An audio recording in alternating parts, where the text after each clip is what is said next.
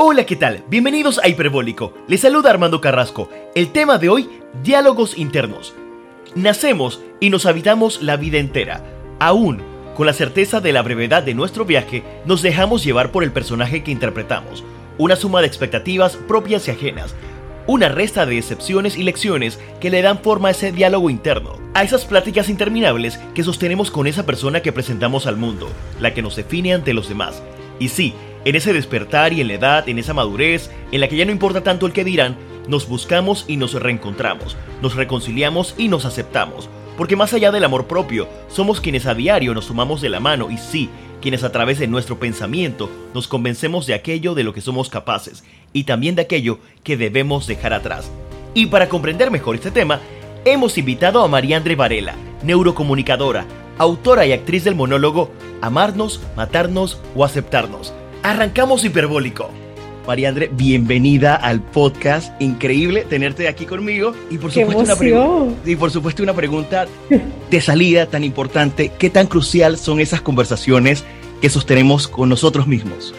Fundamentales. El inicio de nuestro día y el cierre de nuestra noche es ese, esa decisión diaria o constante, inclusive antes de comer eh, esas conversaciones con nosotros mismos nos lleva a que simplemente vivamos a plenitud o vivamos matándonos todo el tiempo y por eso el libro se llama Amarnos, Matarnos, Aceptarnos. ¿La gente está preparada para este tipo de conversación con uno mismo o es una cosa que en el tiempo uno va aprendiendo, se va asimilando? ¿Es una cosa así como, no sé, orgánica? No, yo creo que es algo que vamos aprendiendo en el día a día, ¿sabes? Eh, sobre todo cuando vivimos episodios muy fuertes y de soledad. Cuando estamos muy acompañados, siempre estamos no solamente acompañados de personas, sino que también estamos acompañados de, de como, como dijiste al inicio, de expectativas, ¿sabes? De, de los guiones de los otros, ah. de lo que tenemos que hacer, de las creencias de los demás. Entonces esto nos carga un montón. Así que yo creo que esto lo aprendemos cuando estamos en soledad, cuando nos toca enfrentar alguna situación muy difícil y que no tenemos a nadie que nos diga cómo hacerlo diferente sino que nos corresponde a nosotros reconstruirnos. Eh, esos diálogos internos los encontramos cuando vamos a dormir, nos encontramos cuando nos estamos despertando, nos encontramos con esos diálogos internos cuando estamos haciendo una ducha muy larga, ¿sabes? Y estamos como que, ¿qué hago con mi vida? y esos diálogos internos nos los encontramos también cuando nos quedamos sin batería, cuando nos roban el teléfono, cuando se nos pierde el teléfono. Esos diálogos internos nos los encontramos cuando vamos con una música instrumental que nos sorprende en la radio cuando vamos en un tranque. Entonces yo creo que, que no, no es algo que, que nos enseñan, es algo que nosotros aprendemos a entender en el tiempo. Como seres humanos, ¿crees que son las crisis o esos momentos definitivos de decepción, de tristeza, lo que nos hacen entender o escucharnos de otra manera? Total y completamente. Mira, yo creo que yo creo que sin los episodios difíciles, creo que no viéramos diferentes caminos por nosotros mismos, pues. O sea, creo, creo que siempre tenemos diferentes caminos. Es decir, nuestros amigos, nuestra familia siempre nos enseñan como unas rutas. Mamá, de repente mi mamá siempre me decía que sería buenísimo que yo fuera abogada y terminé estudiando comunicación social. Mi mamá siempre me enseñó otro camino, pero mi camino interno siempre decía, tienes que, o sea, eh, sabes, estudiar comunicación, expandir tu, tu, tu, tu palabra, ir, ir, por el mundo y ser la voz de los que no tienen voz, que, que la gente se sienta segura cuando tú hablas y que, y que la gente aprenda a sentirse segura a través de la comunicación. O sea, para mí ese era un propósito desde que yo estaba muy pequeña. Pero mi mamá siempre me mostró como, tienes que ser abogada porque te gusta pelear, porque sabes hablar, porque sabes, pero mi mamá fue juez, entiendo, sabes, que me estaba mostrando ese camino. Eh, mi papá le encantaba enseñarme cómo llevar mis finanzas y quizás ese también pudo haber sido otro camino.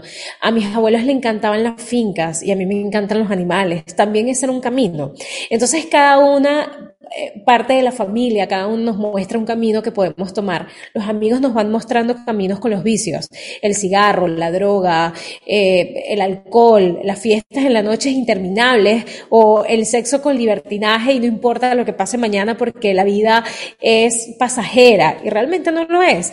Y siempre tenemos caminos por elegir, pero yo creo que los caminos que debemos conocer a profundidad es a través de nuestro diálogo interno y yo creo que, que esos episodios complejos nos llevan a ver esos diferentes caminos y a tomar esa decisión en silencio conociendo esos caminos internos. No sé si me estoy explicando, espero que sí, Armando. no, claro que sí. Y quisiera hacer esta analogía de cuando estamos realmente, y me voy a ir mucho más abajo del piso, ¿no? Del, del subsuelo emocional. ¿Cómo hacemos, según también lo que, lo que cuentas en el libro, cómo hacemos para salir de ese subsuelo y comenzar a levantarnos para comenzar a, procesar algunas emociones y llegar a esa aceptación, llegar a, ese reconocimiento y ese amor propio, ¿no?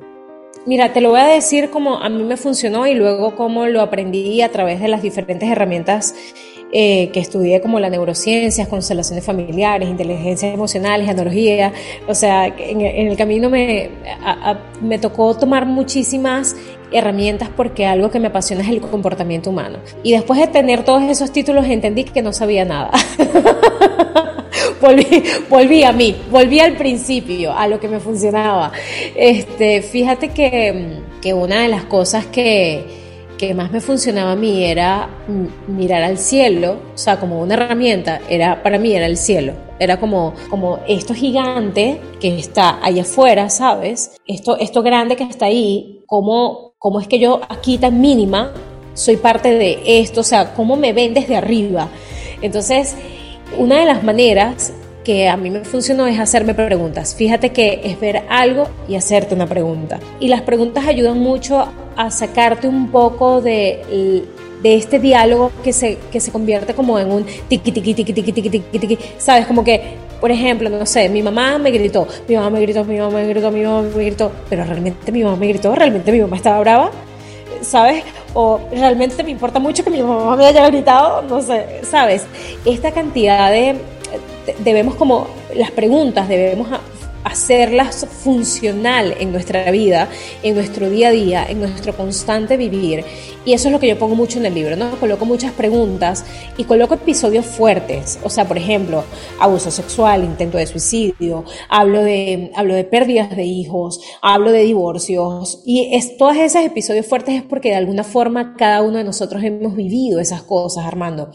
Y, y una de las cosas que dejo allí son muchas preguntas y decir de qué manera te llevas a ti. Porque está bien que todo eso esté pasando, o no está tan bien que todo eso esté pasando porque duele, pero de qué manera tú habitas en ti. Aprendemos a habitar en nuestra casa, aprendemos a habitar en nuestro trabajo, aprendemos a habitar con todas las personas que nos rodean, sabes, hacerle caso a Pepa, Juana, María, pero ¿de qué manera tú habitas en ti? Entonces, una forma de hacerlo es haciéndonos preguntas y viendo cosas como que más amplias, más grandes, como el cielo, las nubes, el mar, y si no tienes el mar cerca, buscar en YouTube el mar, o sea, ver algo mucho más grande donde te puedas hacer preguntas y sacarte de ese estado? Las preguntas. Es, dimensionarnos en la pequeñez que somos como seres humanos, quizás frente a un mundo mucho más grande, pero también, también en lo que dices y un poco cuando vivimos episodios, ya sea traumáticos o decepciones o duelos, vivimos inmersos en esta emoción que no nos permite un poco reconocer o darnos cuenta o preguntarnos qué nos está sucediendo, simplemente nos dejamos llevar.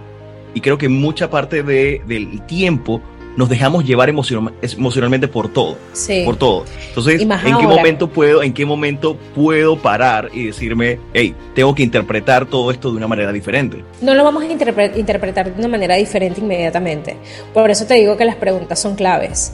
Eh, porque, porque no lo vamos a interpretar, no lo vamos a entender.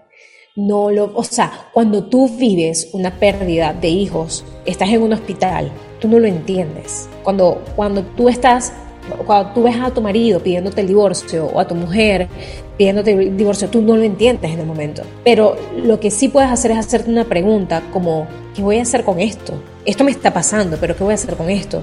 ¿Esto me va a tumbar o me, o me, va a llevar a algo mejor? Por ejemplo, una simple pregunta. Y oye, créeme que te tiene que llevar a algo mejor. Porque tú no vas a decidir tumbarte y si decides tumbarte es porque vienes con episodios tan, tan, tan fuertes y ahí la, la, la, solución obviamente es buscar ayuda, siempre es buscar ayuda. Pero en el momento, en el instante, Armando, en el que no encontramos carajo, ¿qué hacer? ¿Sabes? Cuando este diálogo interno nos está como atormentando demasiado, cuando estamos en la punta de un ah, de un piso 33 y decir, man, estoy perdiendo la esperanza, los bancos me están llamando, mira, en diciembre, una amiga, tres bancos estaban llamando a mi amiga, ella vive, vive sola, mantiene a su familia, o sea, una situación muy compleja, en un piso tan alto, ella cuántas veces no se paró frente al balcón y decía, esto no tiene sentido, man, no tiene sentido, y que ella simplemente se empezara a hacer preguntas en el balcón, era suficiente, y decir, realmente no tiene sentido. Esto que me está pasando, ¿me está haciendo más fuerte o realmente me está tumbando? Me está haciendo más fuerte. ¿Y, qué puedo hacer? ¿Qué puedo hacer en este momento para sentirme mejor? Bueno, voy a tomar agua, voy a respirar. ¿Sabes? Hacerse preguntas, la sacó, hoy en día está súper bien. Pero es eso, eh, o sea, porque no lo vamos a entender en el momento. En el momento no lo entendemos. O quizás entender que así es la vida que la vida incluye todo este tipo de situaciones. La vida incluye todo este tipo de situaciones y si nos damos cuenta, estas situaciones al final terminan siendo decisiones diarias. Creo que al final también vivimos esperando que se nos cumpla ese cuento de hadas o ese, ese cuadro que se nos pinta de pequeño de que la vida tiene que ser de alguna manera como en las canciones o en las películas. Entonces, al no cumplirse, la caída de, de, esa decepción es muy, muy grande porque pensamos que eso es lo que debe ser, cuando la vida en realidad presenta esos retos personales eh, de familia o de pareja que son parte de la vida misma, ¿no? La vida es así. ¿Y qué tal si no lo esperamos y empezamos a crearlo? Porque el problema es que lo esperamos, ¿sabes? Como, como la princesa que espera al príncipe azul que llegue a la torre, le dé un besito, la princesa despierta y son felices para siempre. No, no, es inmediato, no es como abrir el Instagram y ver la cuenta de Armando o ver la cuenta mía para saber qué está haciendo eh, con sus vidas, ¿no? La vida no es inmediatez, la vida es un proceso. El bebé no nace al mes, el bebé nace a los nueve meses tú no te casas, tú hoy no te ves y te casas mañana, no, tú, tienes, tú te ves, tú te conoces, tú, tú te besas, tú te enamoras, luego tú te pides la mano, luego tú preparas un matrimonio, luego tú te casas. Entonces, sabes, todo tiene un proceso, no entendemos que al final la vida más allá de todos los episodios es un proceso y ese proceso es una decisión diaria que yo, en la que yo voy construyendo. Entonces, ¿qué tal si en vez de esperar una vida ideal, voy construyendo una vida ideal? Importante, importante concepto, definitivamente. Y de allí voy a pasar a eso. ¿Cómo comienzo a construirlo? Me hago las preguntas, comienzo a responderme, comienzo a tener un poquito más de conciencia de esa conversación, de ese diálogo interno entre yo y yo. Eh, quizás tomando en consideración lo que escucho por fuera de mis amigos, mi familia, mis padres, pero poniéndole especial más atención a lo que me digo yo a mí mismo. Entonces, ¿cómo comienzo a hacer esa construcción de allí hacia arriba? Bueno, empezando por dejar de buscar validación con lo que, con lo que tú mismo te estás diciendo. Porque ocurre hoy en día en las redes sociales que entonces yo me hablo con yo, ¿verdad? Yo digo, yo me siento seguro y me hablo frente al espejo, yo soy seguro, yo sé no sé qué, y tengo que publicarlo. Y mira cómo yo me hablo, ¿sabes? Entonces hasta que a mí me validen, ah, sí, mira lo que estás haciendo y eso te debe funcionar muchísimo. Y yo digo, sí, sí, claro, a mí me debe funcionar muchísimo, pero lo hago una sola vez hasta que tengo 20 mil likes, me vuelvo a, a sentir mal y vuelvo a escuchar que tengo que hablarme a mí mismo y entonces lo vuelvo a poner en práctica. Entonces créeme que la primera solución no es publicarlo en redes sociales. la, la, solución es ponerlo en práctica todos los días. Eh, mira, voy a dejar una herramienta que para mí ha sido no solamente funcional para mí, sino para, para cientos de personas que, que, hoy en día pues son parte de este proceso de construir su diálogo, diálogo interno y es frente al espejo. Mira, frente al espejo nuestro cerebro no entiende que somos nosotros. O sea, yo me paro frente al espejo y no es como que, ah, mira, ahí está María Andreina, qué hermosa. No, es, ahí está María. ¿Quién es ese ser humano? No sé quién es ese ser humano porque mi ojo derecho es mi ojo izquierdo frente al espejo y mi ojo izquierdo es mi ojo derecho frente al espejo. Entonces, curiosamente, mi cerebro no entiende específicamente que soy yo, María Andreina Varela Molina, sino que es otro ser humano. Entonces, como es otro ser humano y siempre estamos buscando validación de otro ser humano, ¿qué tal si empezamos a decir tú, María Andreina Varela Molina, por ejemplo, tú tu nombre completo y empiezas a decir te perdono por tal cosa? María Andreina Varela Molina, me siento orgullosa de ti por tal cosa. Y María Andreina Varela Molina, me comprometo contigo a Imagínate, te perdono con tu nombre completo, te perdono con tu nombre completo, me siento orgulloso de ti, con tu nombre completo, me comprometo contigo. Los seres humanos antes de tener un diálogo interno saludable, tenemos que entender que no tenemos un, diálogo interno saludable porque siempre estamos culpándonos, siempre estamos buscando validación y siempre estamos desconfiando de nosotros porque no nos cumplimos, Armando. No nos cumplimos. Decimos, voy el lunes al gimnasio. No voy. No me voy a comer ese dulce. Tengo un antojo de dulce. No voy a esa fiesta porque no voy a gastar plata. Me paso la tarjeta de crédito y me la gasto toda. Entonces, lamentablemente, estamos en este juego con nosotros mismos y por supuesto nos cuesta tanto habitarnos en nosotros porque no confiamos en nosotros, porque no nos cumplimos a nosotros mismos. Entonces, bien, te haces preguntas, pero ¿qué tal si te paras frente al espejo y te dices tu nombre completo, dices te perdono, dices me comprometo contigo, dices me siento orgulloso de ti y la dinámica al escucharte en voz alta cambia. Es maravillosa, porque empiezas a decir, man, de verdad me estoy hablando a mí, de verdad me estoy comprometiendo, de verdad me estoy perdonando. Es un reto, pero es algo súper valioso para que vayas cambiando esas memorias del cuerpo de desconfiar de, ti mismo y empieces a creer un poco en que tú puedes habitar en ti, porque tú eres tu lugar seguro. Mira qué bonito concepto del lugar seguro, porque definitivamente tú lo dijiste, no nos cumplimos las promesas y una persona que no te cumple eh, simplemente desconfías. entonces desconfiamos de la capacidad de uno mismo de poder lograr cosas, ya sea la dieta, eh, gastar menos, estudiar más, o sea, hay tantas cosas y cada uno dentro de sus diferentes aspiraciones puede o no cumplírselas y nos creo que somos muy flexibles en algún punto. Ah, no, comienzo el lunes, pero hoy me como la pizza. Hoy es la última pizza y hoy me tomo la última soda, pero mañana arranco. Y mañana entonces soy más flexible y lo extiendo un poquito más y un poquito más y un poquito más. Y eso va minando, minando más la confianza que uno se tiene. Claro, porque es como que si yo te digo, Armando, nos tomamos un café el lunes a las 3 de la tarde. Y Armando me dice, sí, sí, claro. Y Armando no llega a las 3 de la tarde. No, pero tranquila, Mari, llego mañana a las 5. Y yo voy a las 5 al café y no llega Armando. Y, pero no, tranquila, llego mañana y llego el miércoles a las 11 y Armando no llega. Entonces, sabes, es como, como que si otra persona te estuviera diciendo constantemente algo y no te cumple, ¿cómo te sentirías tú? Sí, sí, definitivamente no volvería a marcarle nunca más a la persona, sí. Exacto, y que, ¿para qué te voy a parar? Entonces, claro, tú te puedes decir cualquier cosa y tú mismo no vas a confiar en ti porque ¿para qué? Sí, no me puedo dar next a mí mismo. Sí, exacto. vivo, conmigo mismo, entonces me toca, me toca aguantarme.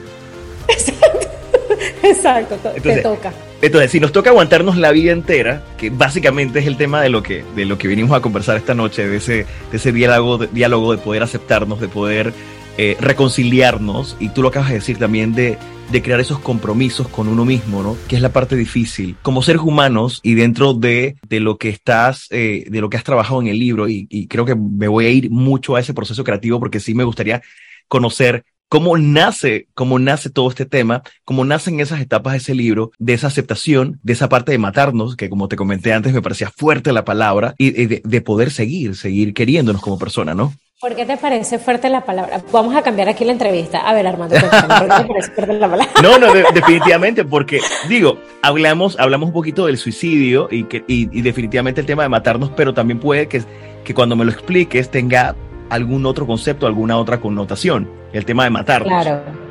Sí, bueno, te voy a contar una historia primero antes de iniciar con, con el tema del libro, en la parte creativa. Eh, yo tenía una tía que se llamaba Carmen. Esta tía era, imagínate, la alegre del pueblo, ¿no? Todo el mundo quería con la tía Carmen porque era la alegre del pueblo.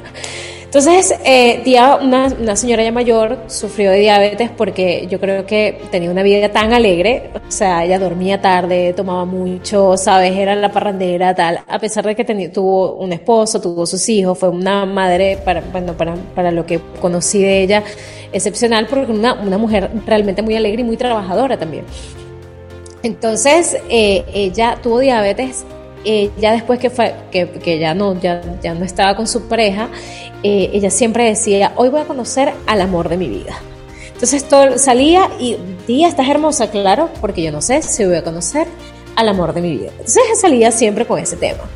Estaba en el hospital por la diabetes, le amputaron una pierna y cuando todos estábamos en el hospital, llego yo, tenía, tenía mucho tiempo sin ver a tía y dije, bueno, nada, pues voy a ir a ver a tía porque tengo ya, yo vivía lejos de la ciudad, del pueblo donde, donde vivía tía, entonces fui a, a verla, ¿no? Cuando llego al hospital y veo a tía Y de repente, man, tía dice, gracias a Dios, llegaste, porque necesito que me bañes, me maquilles, porque vi un hombre guapísimo. Creo que voy a conocer el amor de mi vida. o sea, el amor estaba muriéndose. Le, acababan de apuntar, de o sea, tú puedes creer, le, quitaron una pierna, le iban a quitar quizás la otra. La man se estaba muriendo y la man que, por favor, bañame, maquíllame porque yo voy a conocer el amor de mi vida. Ella duró allí como unos 15 días más, falleció. Cuando estábamos allí todas risueñas, no reídas con, tía y decíamos, ella, o sea, yo pensé, ¿no? Mi reflexión fue, Aquí nadie le exige nada, aquí nadie le está pidiendo plata, aquí nadie la critica por andar con esa cuestión de que es el amor de su vida, aquí nadie le está diciendo fuiste la peor mamá porque no me acompañaste a la escuela, o aquí nadie le está diciendo fuiste la peor tía porque no me acompañaste a este evento importante para mí, o sea, nadie la estaba juzgando. En su peor momento, todo el mundo lo que estaba haciendo era amarla. Entonces, entendí en ese, en ese instante que detrás de la muerte hay muchísimo amor. No lo entendemos. Es súper fuerte. Como una persona tan especial, tan alegre, tan servicial, ella, ella sirvió. Ella lo único que hacía era servir con alegría. Una persona tan, tan increíble, estaba pasando por un episodio tan doloroso y aún así dando tanta alegría. Murió. Y en un momento tan doloroso, lo único que todo el mundo estaba haciendo era amarla. Entonces, entendí eso y por eso para mí la muerte, detrás de la muerte para mí siempre va a haber vida, ¿sabes? Para mí detrás de la muerte siempre va a haber amor. Eh, yo tuve dos pérdidas de hijos eh, en un solo episodio, fue muy fuerte. Eh, y en el hospital me tocó, te, te voy a poner el escenario a todos. Día de la Madre, en un hospital donde tenía que parir, es decir, estaba de reposo alrededor de puras madres con sus hijos y, y, fue muy fuerte porque llegaban al hospital con regalos y entonces decían, feliz día de la madre, ¿y tu hijo? Con la, la al lado y yo así, no, o sea, con mi cara de no hay hijo. Pero en ese momento, todas las personas que estaban alrededor, lo único que hacían era amar, o sea, lo único que yo podía ver era amor. Y en mi proceso de dolor, en vez de caer como en esta víctima de decir, man, ¿por qué yo no tuve mis babies? ¿Sabes? Yo quería mis babies, yo los quería. No, entendí que detrás de eso yo podía amar y, y ese amor trascendió, ¿sabes? Entonces, eso, por eso coloco la palabra matarnos. Entendiendo que nos matamos también con nuestras palabras, que matamos a otros con las palabras, que matamos los sueños de otros con nuestros comportamientos. Entendiendo que, que somos asesinos en serie, con nuestros comportamientos y con nuestras palabras y no nos damos cuenta.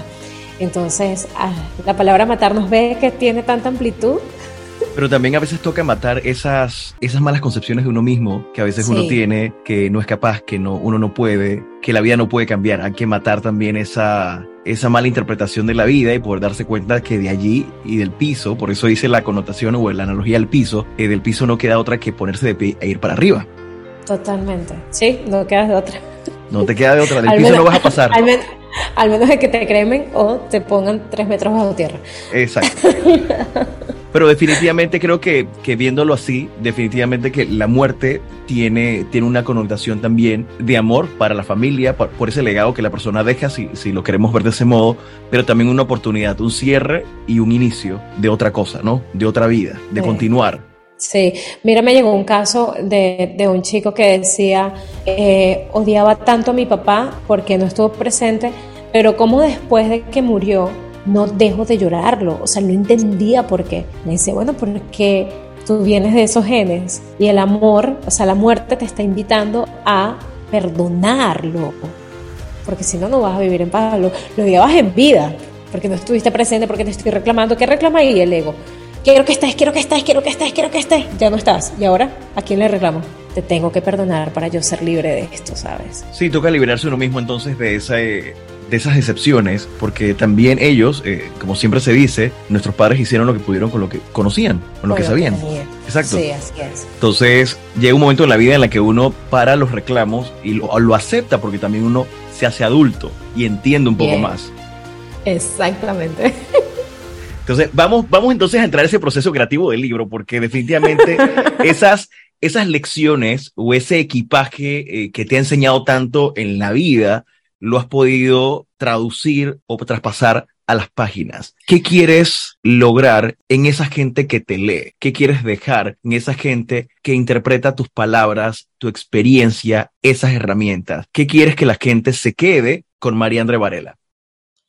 Quiero que, que sean eh, que el libro sea un espejo de esperanza, porque el libro no es ni bueno ni malo, ¿sabes? El libro al final va a ser lo que tú quieres que sea para tu vida.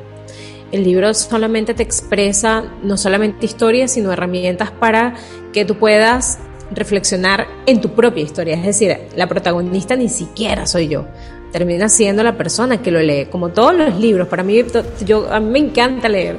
yo digo, eh, él, no escribió este libro. Quien escribió este libro fui yo, con mi vida. Al final, cada uno termina siendo protagonista de los libros que lee, así que yo quiero que tú seas protagonista de esta historia y que el libro sea un espejo de esperanza para que puedas conectar con la responsabilidad que tienes contigo mismo, con la responsabilidad que tienes de amarte, de amar a otros, de relacionarte contigo de una manera diferente, que, que, te asumas la responsabilidad de matar de una vez por todas las excusas para ser una persona determinante. La palabra determinación es eliminar aquello que nos limita.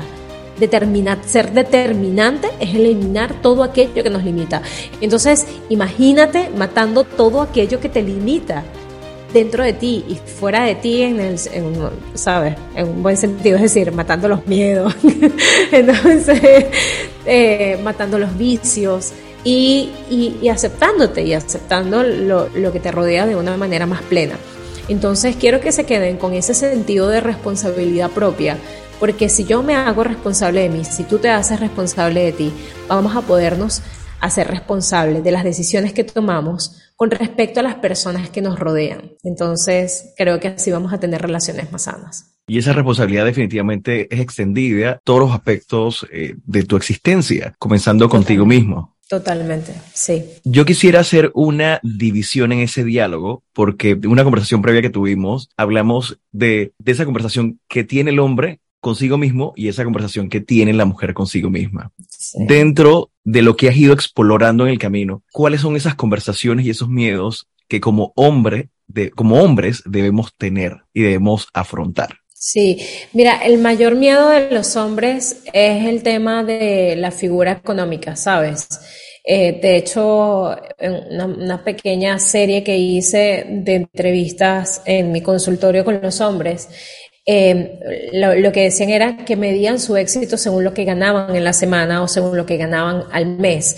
Entonces, eh, todo su diálogo interno iba en función de lo que estaban ganando o de lo que estaban generando o de lo que estaban haciendo para poder seguir creciendo laboralmente. En el caso de la mujer, el diálogo interno es más para ser aprobada, ser validada. Eh, el diálogo interno va muy alineado a cómo se siente, porque somos mucho más emocionales que los hombres. Los hombres niegan un poco más sus emociones porque creen que eso les distrae. Eh, Hoy en día estamos viendo algo un poco diferente. Creo que el hecho de que haya tanta información con respecto a esto apertura un poco el sentido del hombre para que pueda decir, voy a terapia, voy a psicólogo, creo que debería decir cómo me siento, creo que puedo llegar a mi casa y voy a llorar. Entonces, esto, esto es buenísimo. Eh, pero, pero ciertamente las mujeres tienen este diálogo interno muy emocional, los hombres tienen un diálogo interno muy de, muy de éxito, muy enfocado al éxito. ¿Qué le recomiendo a los hombres? que hablen en voz alta como ustedes son tan visuales, tan visuales, entonces yo les diría que hablen en voz alta mientras que colorean, si no les gusta colorear, escriban lo que sientan y luego leen, leanlo en voz alta porque esto ayuda muchísimo a que vaya cambiando un poco ese diálogo interno y puedan integrar en su diálogo interno, por ejemplo, el cómo me siento con esta situación, esta decisión más allá de lo que me conviene, realmente es funcional para todas mis áreas, para todas las áreas de mi vida. Esto afecta emocionalmente a mi familia, el, el pensar un poco, no solamente en el hecho de cómo yo estoy creciendo, sino en cómo todos nos vemos afectados, ¿no? Porque los hombres van tomando decisiones según cómo también son vistos. Eh, por ejemplo, hay hombres que, y créeme que, que estando en, una, en, una, en un ambiente muy social, político, de embajadas y todo este tema, pues encuentro, encuentro muchos hombres que tienen muchas vidas paralelas. Entonces, porque bueno, porque el amigo que viene de España pues tiene tres mujeres, pues porque yo no puedo tener tres mujeres. Pero esto, bien, estatus me, muestra, me, me muestra bien ante la sociedad, pero emocionalmente está afectando a todas, las, a todas las partes. Entonces, como no son emocionales, siempre están pensando en cómo se ven.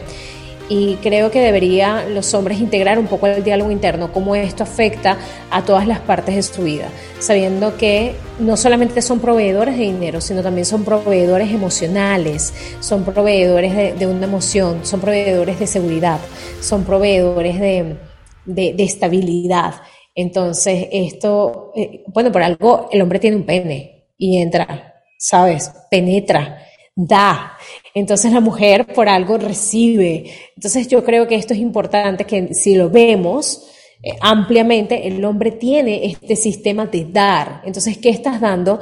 No solamente económicamente, sino también qué estás dando con tu palabra y qué estás dando emocionalmente a todas las personas que te rodean. Y en el caso de las mujeres, yo diría integrar un poco más el hecho de no solamente cómo se sienten, sino cómo están eh, construyendo su propia seguridad para poder verse de manera más estable, más segura, más consciente y, saber que que el hecho de, sí, ciertamente reciben, pero no todo el mundo depende de ti. Así que quitarte este protagonismo, ¿verdad? Y saber que cada una de las personas puede hacerse responsable de sus vidas y que tú tienes que hacerte responsable de tus emociones, porque el hombre no depende de todo y tú también tienes que hacerte responsable de ti. Entonces, sabes, ir integrando esas partes va a ayudar mucho a que las relaciones mejoren. Sí, estos roles están intrínsecos y crecemos pensando que esto es lo que debe ser. Sin embargo, en la, ecuación, en la vida en pareja y sobre todo en esta época donde, donde suele haber un poco más de balance, un poco más de intervención de, la mujer en esa, en esa parte de proveer también, de permitirle, y ese hombre que ya está tan cerrado con su rol de proveedor, quizás siente minado su autoestima porque esta mujer está dando más de lo que él está también aportando a la familia, ¿no? Sí, sí, total. Sí, se ve muy minado, pero es que fíjate que hay algo muy interesante, pero porque una de las cosas que yo he visto, ciertamente las mujeres pueden estar ahorita dando quizá un poco más, ¿no? Vamos a poner el caso en, en algunas familias porque no son todos los casos, pero bueno, la mujer da más, el hombre no es que de menos, es que tiene que ser consciente de que puede dar de otra manera.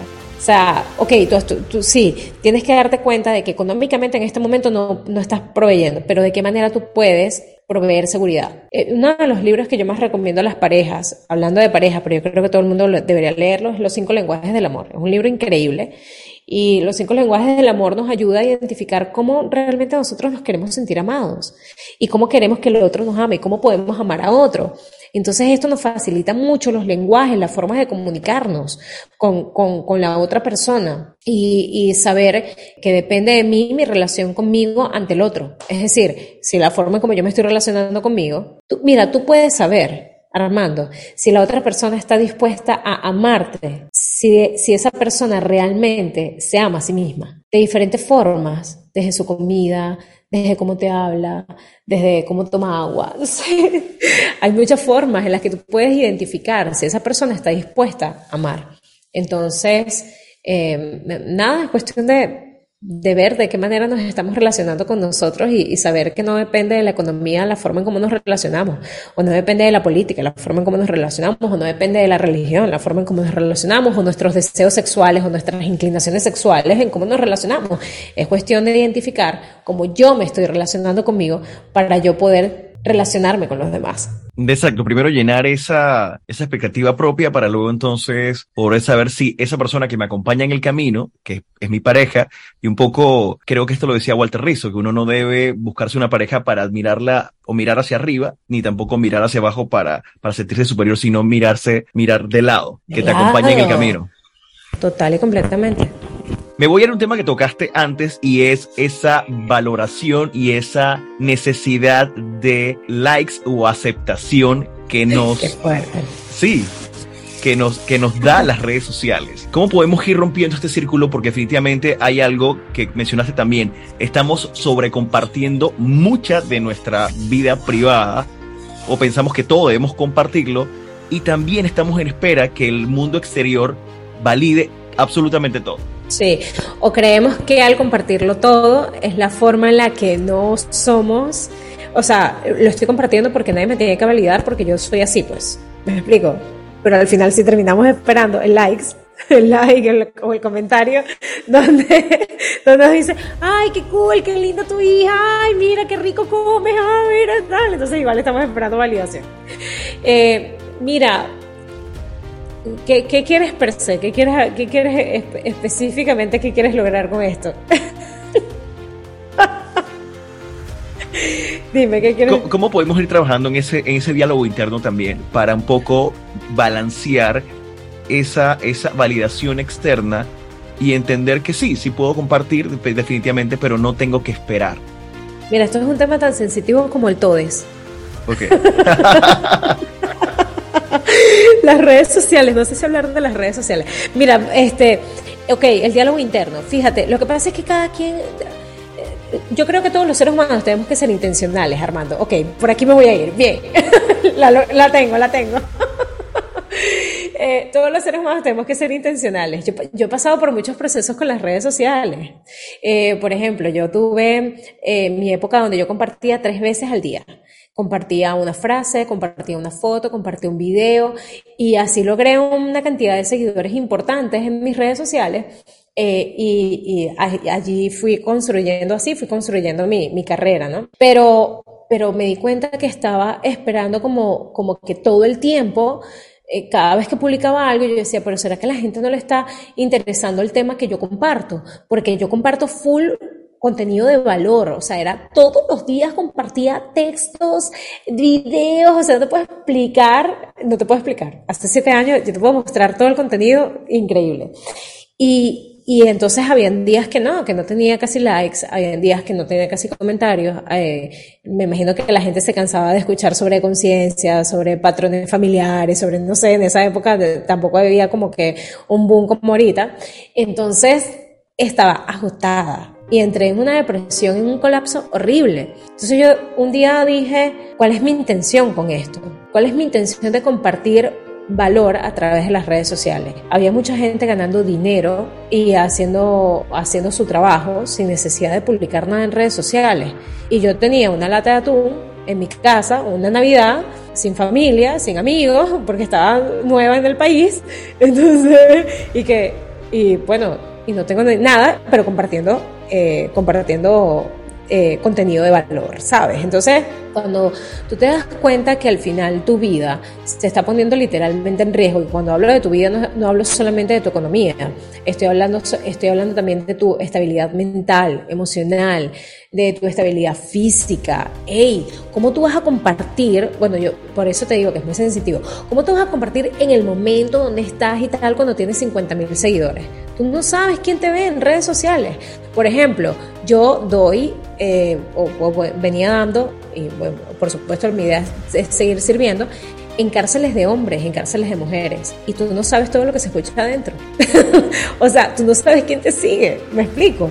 Entonces, es, es importante que consideremos que somos vistos, que las redes sociales no solamente quién te aprueba, quién te da like, sino tú no sabes quién te ve. Y no te estoy diciendo como que tienes que estar en alarma todo el tiempo, no, sino tú tienes que saber cuál es la intención, cuál es tu intención a través de redes sociales, cuál es tu intención a la, a la hora de compartir una copa de vino, con quién estás, dónde estás, cuál es tu intención. ¿Qué es lo que tú quieres lograr con eso? Porque la forma en, la que tú compartes, la intención que tiene eso, es el resultado que tú vas a obtener a través de redes sociales. Yo no he tenido en estos, no sé, que yo estoy en redes desde hace ocho años, en estos ocho años yo no he tenido comentarios negativos, así que yo diga, ay, tú sabes todo lo que han dicho de mí. No, y créeme que he pasado episodios para que la gente hable. he dado tela para que la gente hable.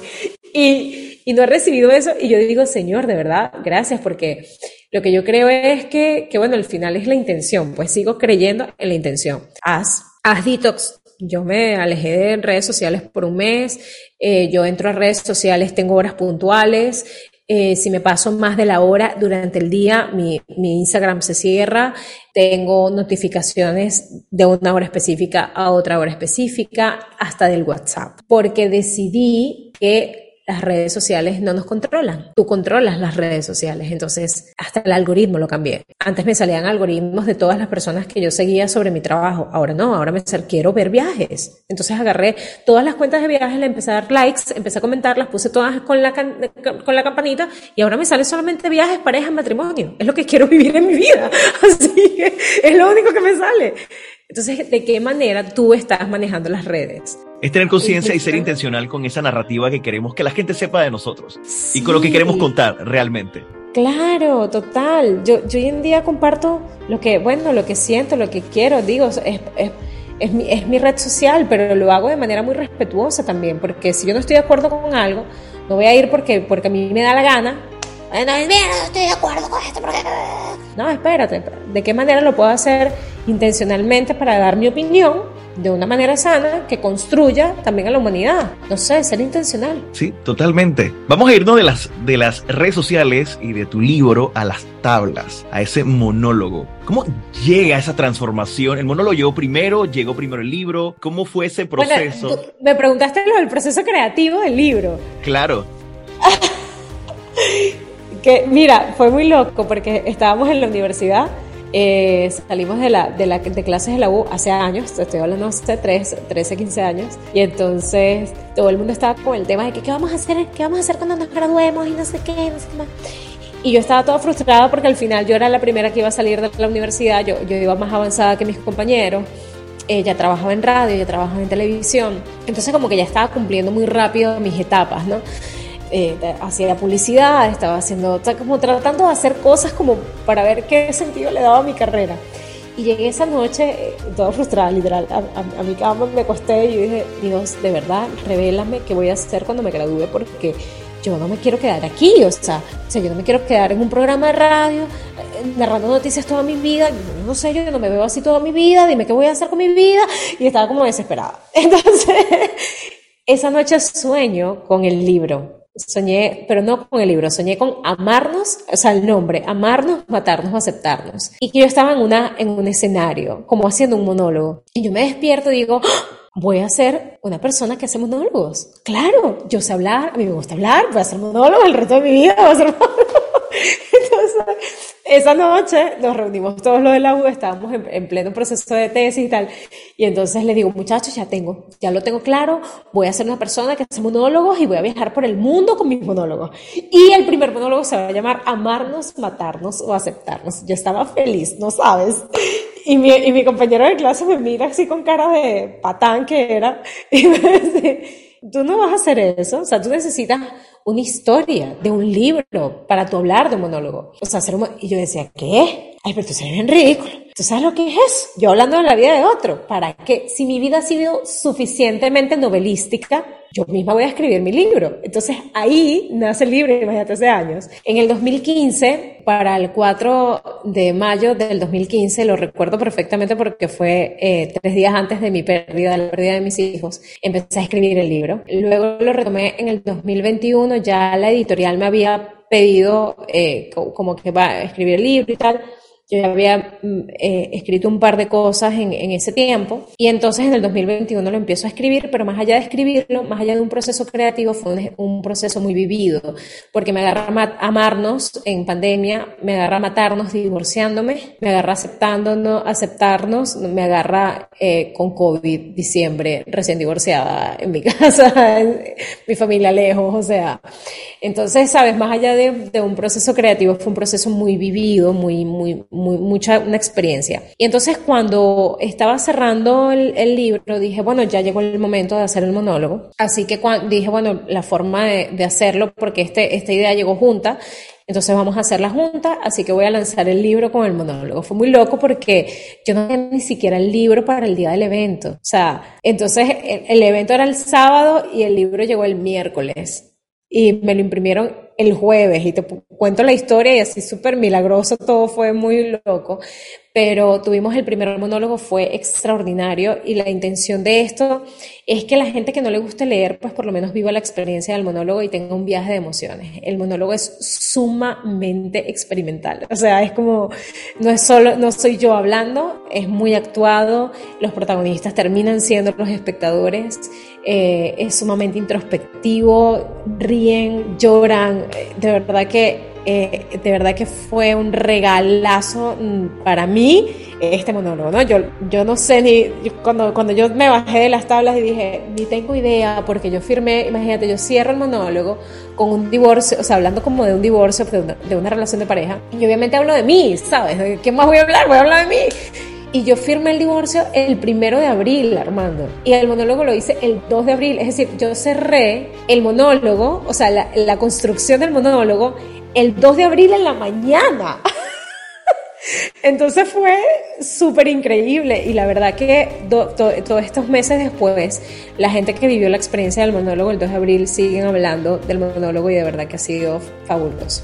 ¿Y estás lista para la nueva fecha que es el domingo? El jueves 27, jueves. 27 de octubre. Estoy más que lista. Además que esto va a estar, mira, renovado, repotenciado. Está increíble, el 27 de octubre, jueves 27 de octubre en el Teatro Pacífico. O sea que el monólogo viene recargado. Recargadísimo, porque, porque es, una, es un escenario mucho más grande, este, vamos a tener una pantalla de apoyo, eh, o sea, si vivieron la pedida de mano el 2 de abril, ahorita la del 27 de octubre va a ser apoteósica. Este, de verdad que, de verdad que muy, muy hermoso, de verdad que va, a ser increíble. Sí, estoy lista, estoy lista y muy emocionada de lo que van a vivir cada uno de, los que decidan ir a vivir esta experiencia. ¿Ha cambiado ese diálogo interno de esa Mariandre pre el libro hasta ahora? Completamente, no sabes. No sé, yo creo que eh, todos los días cambia un poquito. Yo una de las prácticas que hago en las noches antes de dormir es escribir todo lo que vivo en el día desde que me despierto, eh, como los milagros que vi, las personas con las que me encontré, lo que me enseñaron las personas con las que me encontré. Para mí cada persona que pasa alrededor es como... ¡oh! Es un aprendizaje. Desde el vigilante, este, la de administración, el conserje, para mí son, son maestros de vida y de verdad que, que, yo admiro muchísimo cada persona que está a mi alrededor. Y entonces para mí es como un encuentro conmigo el, el escribir de noche. Y ahí me doy cuenta mucho cómo ha sido mi diálogo interno durante el día. Así que en las mañanas, en la noche tomo la decisión de que en la mañana voy a tomar una nueva decisión para restaurar esta parte de mi diálogo interno. Ayer eh, venía dándome cuenta que decía mucho estoy cansada, estoy cansada, estoy cansada, estoy cansada. Entonces eh, eh, me di cuenta que, que pero es víctima. Tú no estás cansada, tú estás disfrutando lo que estás haciendo. ¿Qué cansada? ¿Qué nada? Tú descansas, tú duermes bien, tú haces ejercicio, tú vas a la piscina, tú bailas, tú comes bien. O sea, tú no estás cansado. Ese cansancio es mental, literalmente mental es un cansancio de estar con esa pensadera. Vale la pensadera. Entonces sí, ha cambiado mucho y sigue cambiando y espero siga cambiando para, para bien. Una última reflexión para quienes están escuchando el podcast sobre ese diálogo o esos diálogos internos. ¿Cuál tú crees que debe ser ese momento culminante para cada persona para hacer el cambio? ¿Qué me debo decir? Ya, ya. El cambio es ya. ¿Qué te debes decir? Yo te diría como primera herramienta, agárrate una libreta de donde sea, ¿sabes? Una hoja blanca, una servilleta, un bolígrafo y di tu, escribe tu nombre completo y dime, comprometo contigo a hablarte todos los días de manera diferente y positiva. Que ese sea tu primer compromiso a partir de este momento. Porque mm, no solamente positiva, sino sincera Mira, como tú te tratas en el silencio, tú estás tratando todo lo que te rodea. Cuando tú te quedas en silencio y tú estás en la intimidad de tu habitación, donde la tecnología no, no te arropa, ahí tú te das cuenta de cómo tú estás tratando todo en tu vida. Entonces, date la oportunidad de agarrar cualquier cosa que esté alrededor y escribe tu nombre completo y comprométete contigo a cambiar tu diálogo interno, a, a cambiar esa relación que tienes contigo, porque de allí parte absolutamente todo. La oportunidad de confiar en ti y de recrear la historia que estás viviendo, si estás pasando por un episodio difícil y de fortalecer esos momentos hermosos que estás experimentando en este momento. Y me atrevo a decir que este es el primer episodio en el que tendremos a Mariandre Varela. Seguro estará en más hiperbólicos.